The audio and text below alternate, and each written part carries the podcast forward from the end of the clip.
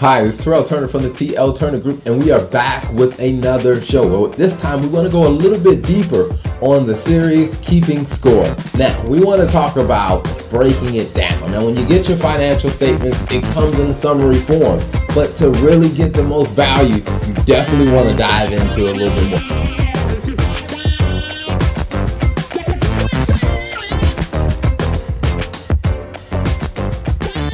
more. So let's talk about it, Chris.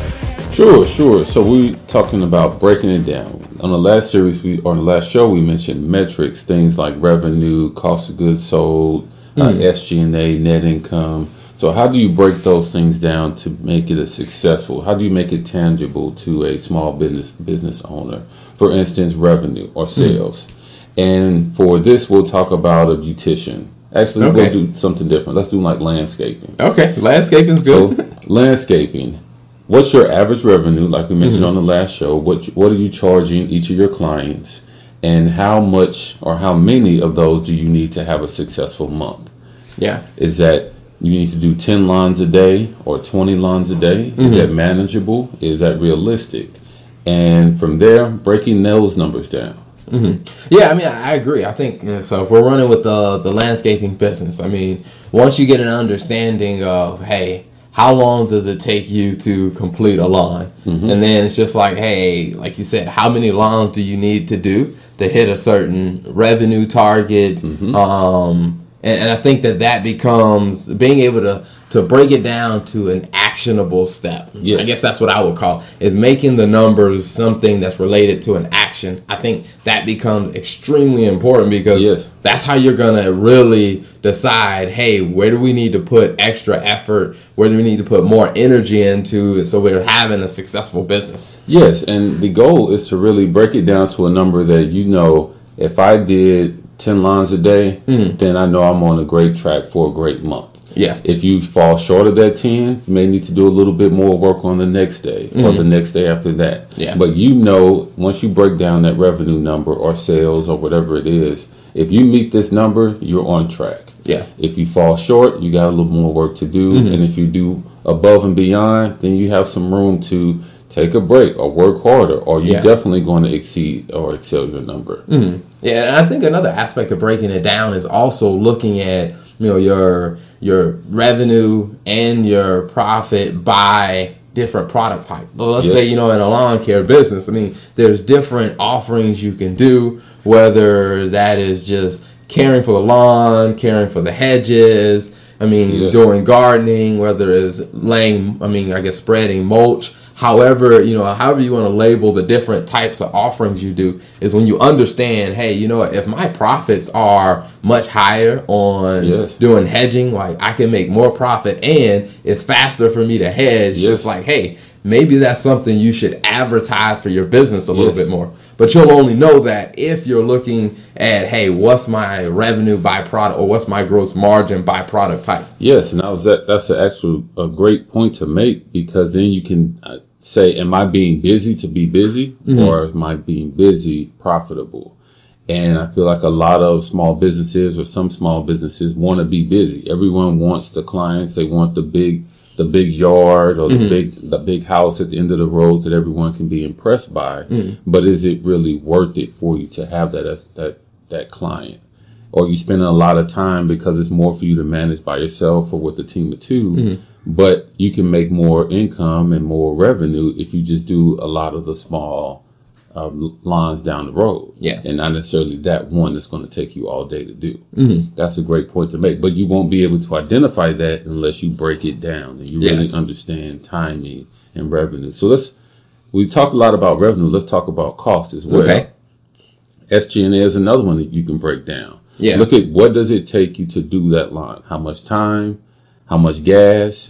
Oil, maintenance. You can go down to how far is it away from your home base? Yes. Well, you spend a lot of time to get there, and now you spend an hour to get there, your setup time, your prep time, you do the lawn. Now you have to spend another hour to clean up and another hour to get back. Is it worth it?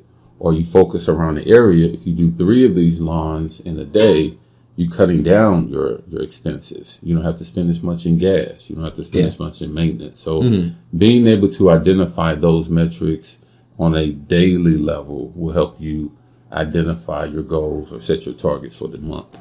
Yeah, I definitely agree. I mean, I think if you're an entrepreneur and you're trying to figure out, hey, what should I be breaking down? I mean, I think based on our conversation, definitely should be breaking down your revenue. I mean, understanding, hey, what's your revenue by product? And then also, what's your revenue per day? So you can understand, hey, am I on the right trend? And then if we keep consistent with the lawn care business is, how many lawns are you taking care of a day? I mean, how many clients are you seeing per day? And then also on your costs is, how much cost are you incurring? I mean, and that's the direct cost as well as the the opportunity cost. Right. Because if you're spending an hour, as Chris was saying, driving here, and then you have to spend another hour cleaning up and then driving across town, I mean, it helps when you get your clients in a more focused area because you get to cut down on the opportunity cost and the time that it takes you to get from client to client. Yes. And I would say, I think